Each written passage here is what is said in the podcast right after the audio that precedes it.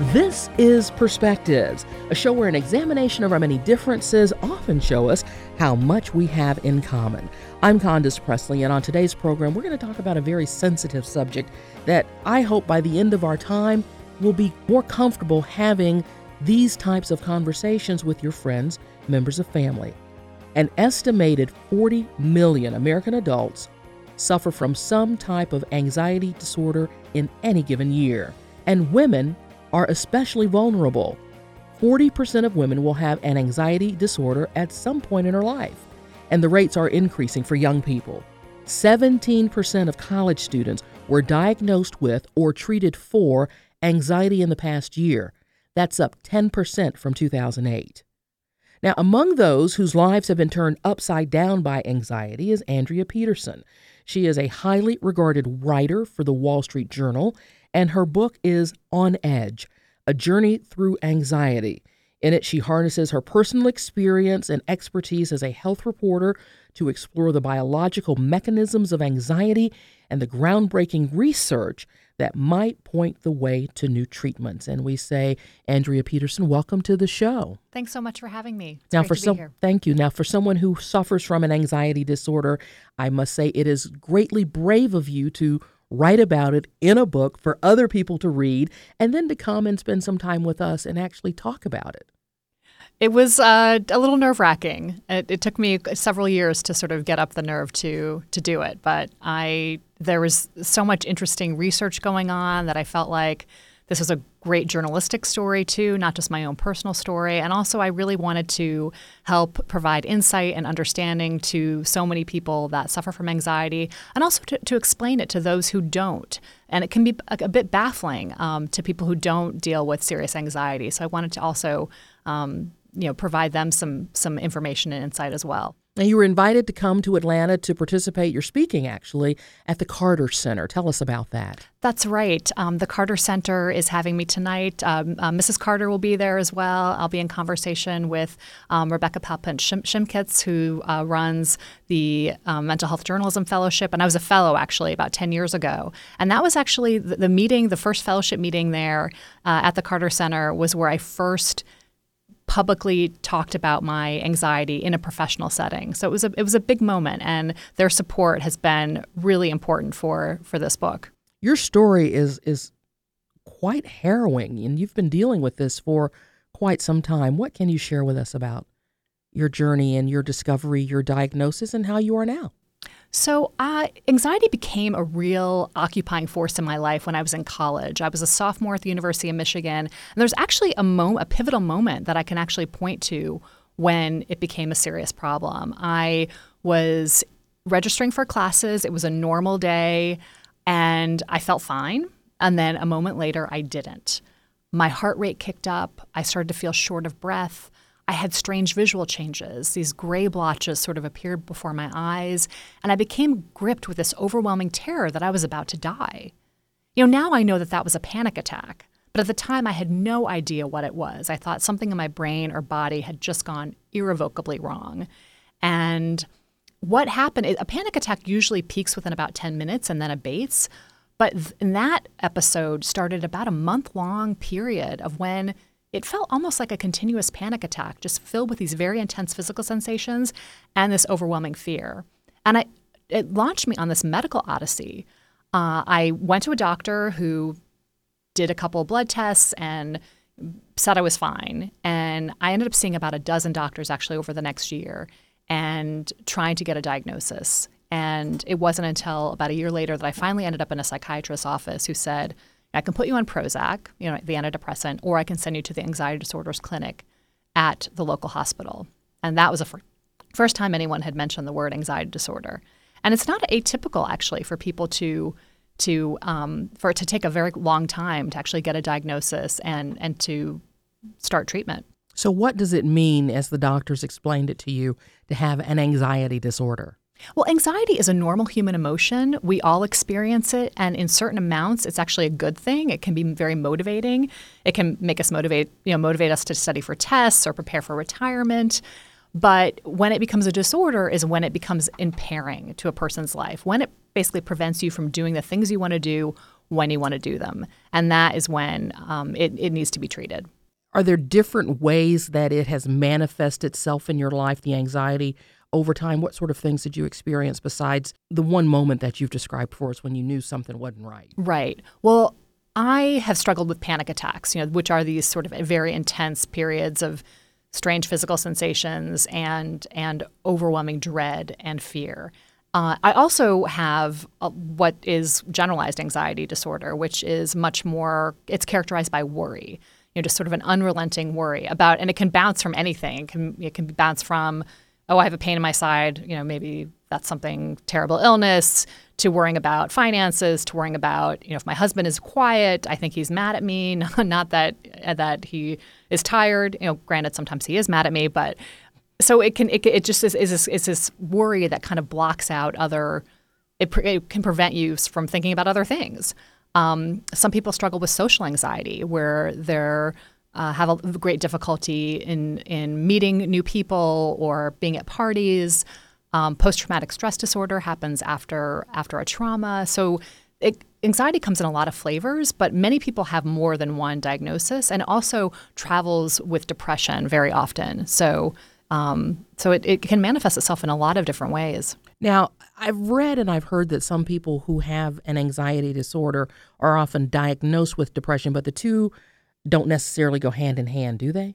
They often do. They often do. And oftentimes, actually, anxiety, research is showing that anxiety is often happens before depression and that anxiety can be is being thought more of as a gateway disorder as something that um, leads to can lead to depression, can lead to substance abuse, can lead to even suicide. So there's this real uh, great interest in focusing on and treating anxiety, particularly in kids too, because it can really sort of derail lives. And if you get, but if but if you if you get it, catch it early, um, you know there, there are treatments that are that are quite quite successful, and it can prevent a lot of these more serious things from happening later on. So how have you treated? How have you been treated? How have you treated your your anxiety? So I, the two things when when my anxiety is sort of at a fever pitch, um, I go to cognitive behavioral therapy, which is the most evidence based non drug treatment for anxiety disorders, and it basically its main component is exposure. And basically, what that means is that you gradually and systematically expose yourself to the very things that you're afraid of. So for me, I was I got um, was very concerned about these physical sensations that I was having with panic attacks, and so um, I whenever my heart rate kicked up, I would get really really anxious. So my therapist actually had me run up a flight of stairs and welcome that feeling. And then you know two sta- two flights of stairs. And so um, and what, what basically what that does exposing yourself to something that you fear it it provides you evidence that whatever this catastrophic thoughts that you have doesn't won't happen. And so and so kind of that that can chip away at the at the at the fear so you you described you had that one moment when you knew something wasn't right. You eventually ended up in the office of a psychiatrist who then said we can do this or can right. do that. Right. And you chose to do what? I chose to do the cognitive behavioral therapy at you the time. You did not want to do the medication. Not at the time. I was actually honestly too afraid to do medication at the time. I felt so physically vulnerable that I thought that monkeying with my neurotransmitters would just it just was too frightening to me at the moment. But I did go on medication finally when I was in my late 20s because at that point, you know, I had a job that I loved at the Wall Street Journal. I had a, I was in a new relationship and I had a relapse and I wanted to basically nip it in the bud you know, very very quickly. And so at that point I did uh, go on an SSRI. I went on a Paxil at the time, but but antidepressants like Prozac and Paxil and Zoloft are also um, there's at least there's you know, there's a, there's a body of evidence that shows that they're at least modestly effective at treating anxiety symptoms. So that is sort of the other major major treatment that um, you know is often used for anxiety disorders. But when my, my anxiety isn't at that you know peak level, there are a lot of other things that I that I do. Um, there's actually a growing body of research showing that mindfulness techniques, meditation, yoga, things like that, are also quite effective at um, handling anxiety symptoms. And I find actually a daily yoga practice is really, really helpful for me. As someone who has experienced anxiety disorder and is living with anxiety disorder, and as a journalist, you you have questions, you do research, you wanted answers, and then you put it all in this reasonably thick book. Yes. Very vulnerable. Were you ever worried about putting pen to paper, fingers to keyboard, doing the book, having your friends, having your family read the book, and then, as I might would do, worry about, well, now what are they going to think about me after all of this? Oh, definitely.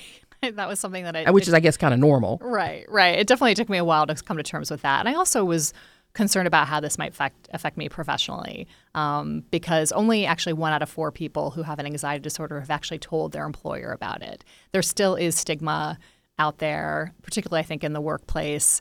And uh, you know the difference. Some people think people feel a little bit differently, perhaps about a mental health issue than maybe a physical issue.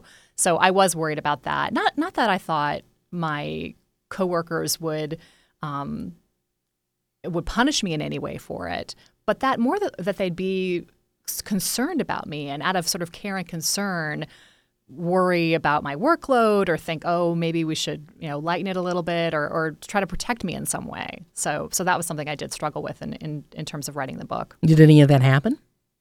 Not that i know of no. People were incredibly supportive. And what the thing is because it's such a common problem it seems like you know if you don't struggle with serious anxiety yourself you're going to know someone who does. So it's so i, I actually you know many many people came and, and started talking to me about their own anxiety issues and that that was great if it is such a common problem and so many people suffer from some form of it why is everyone still so hesitant to talk about it I just think there is, there still is this lingering stigma about having a mental health issue. You know, the, this idea that it's it's it's a moral failing or a more or a sort of character flaw as opposed to an illness. Um, and so that's something that I'm trying to combat also with this book that it's not a moral failing. It's an illness like any other illness. This one just happens to affect the brain. But I do think actually that that is changing a bit. I, I'm really, I do, I write a lot about um, mental health on college campuses. And I'm very heartened by the what I see on college campuses. There really seems to be there's you know, advocacy work, um, student mental health advocates that are incredibly open and brave about talking about their mental health issues um, and and supporting their fellow students. So I so I think that this is going to this is changing slowly. So the millennials and the next generation really are going to make us a, a better society. I think so. Not so hard on everybody. Right. So in your research, you found a plethora of ways that mental illness and anxiety were treated and then later not treated. Share with us some of those somewhat alarming discoveries in some cases.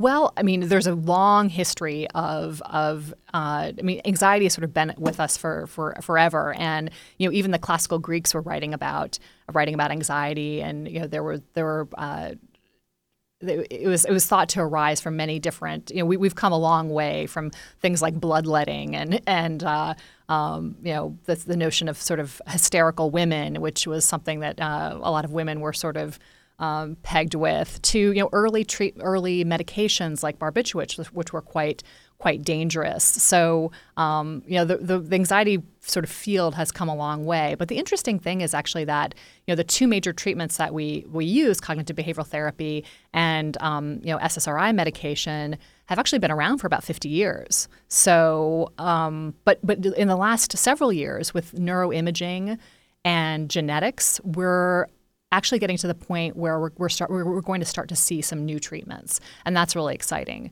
you know things like that are actually targeting the underlying neurobiology of anxiety you know anxious or, or the cognitive processes like anxious people have an attention bias to threat we actually see more peril in the world. So if I'm when I'm doing my talk tonight at the Carter Center, I'm I'm as an anxious person, I'm probably more likely to notice the person who's frowning or who looks like they're not paying attention than I am all the other people who are smiling or looking engaged. And so there's actually these um, computer tasks that are it's a computer game that teaches anxious people to attend to non-threatening stimuli in their environment to basically combat that sort of attention bias. So that's one just one of the many. What is that computer game called?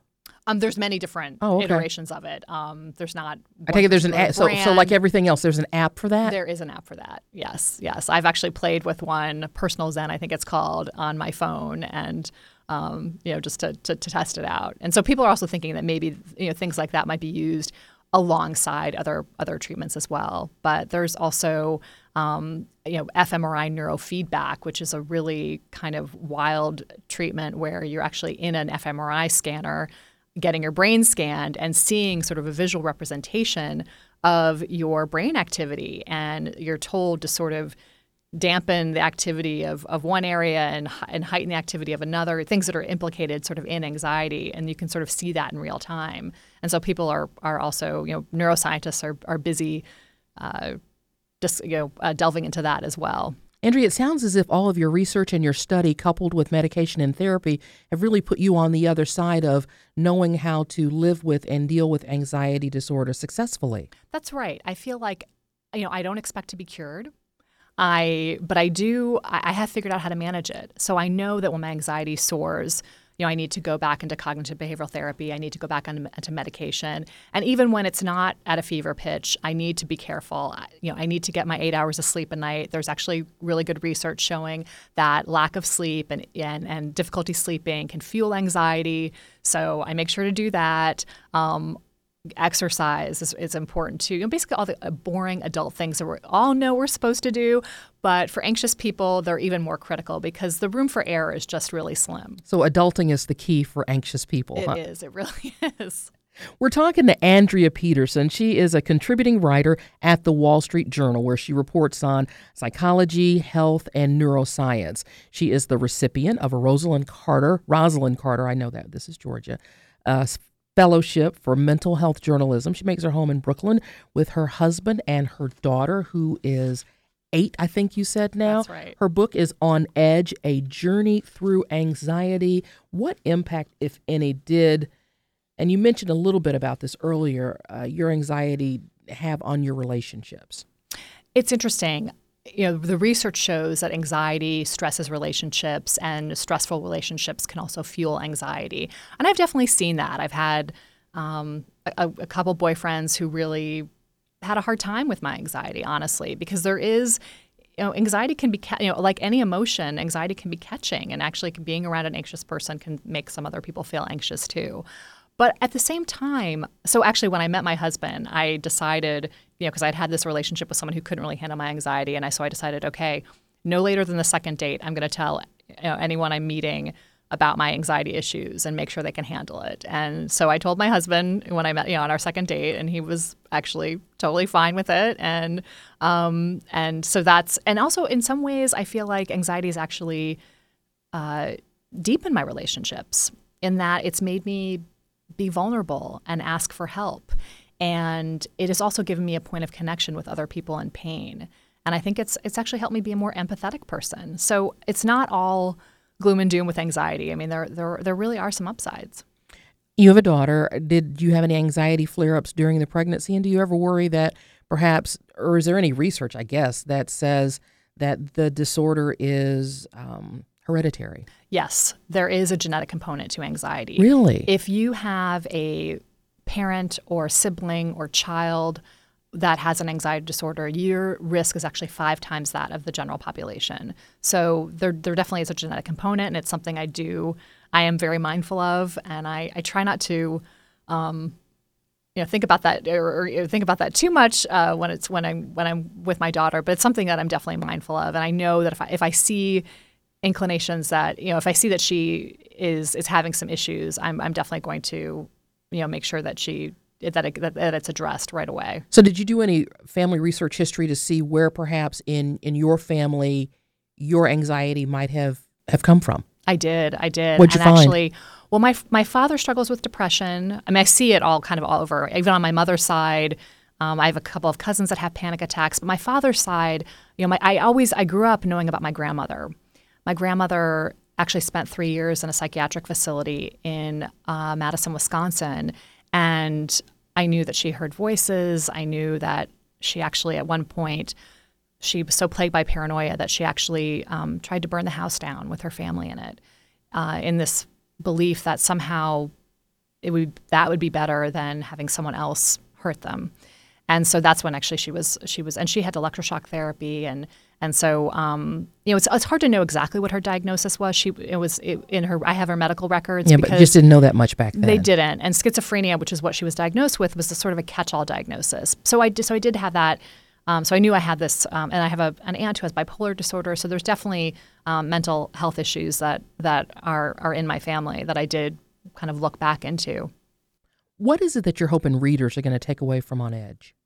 Well, I hope first of all that to to tell people that you know to, to you know make make explain that this is not a moral failing. Anxiety not a, not a moral failing. It is an illness, just like any other illness. It's very treatable, and I want to just provide insight and support and.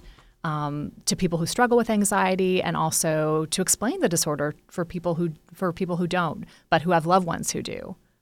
It's probably fair to say that there are many people today, I because of you're a journalist, I'm a journalist. Our news cycle, we always joked about and talk about the 24-hour news cycle and and since January it seems that that 24-hour news cycle with cable television and everything else continues to shrink to where this is the story this hour, this is the story the next hour, causing a fair amount of anxiety in America's newsrooms and I would think a fair amount of anxiety now amongst our news consumers. Is that a fair assessment? I mean, we are bombarded with information, and also one of the thing the the issues with anxiety is a lot of people who struggle with anxiety have um, an intolerance of uncertainty. And I think no matter where you sort of are on the political spectrum, we can all sort of agree that this is a particularly uncertain time. So I think uh, yes, this is this is definitely you know, the, the overwhelming amount of information um, and you know just so what do we do? We do we stop reading? We stop watching TV? You stop? What do you? I, I mean, you know, how, it's. I think it's it's different for every person in terms of how they handle it. But I think for me, I find that anything that can ground me in the present moment is really helpful because anxiety is a future-oriented state. Mm-hmm. You know, mm-hmm. the, the definition that I really um, that really resonates with me is that anxiety is anticipation of pain. And so anything that grounds you in the present moment is actually sort of an antidote to this future oriented worry. So, you know, for some people, it's taking a walk in a park. For others, it might be listening to music. I actually love to bake. I find that something incredibly soothing and and grounding that it that it really it helps. And yet you stay so thin. This is wonderful. well, I try not to eat all of it. I try to you know bake and give it away. Right, bake and give it away.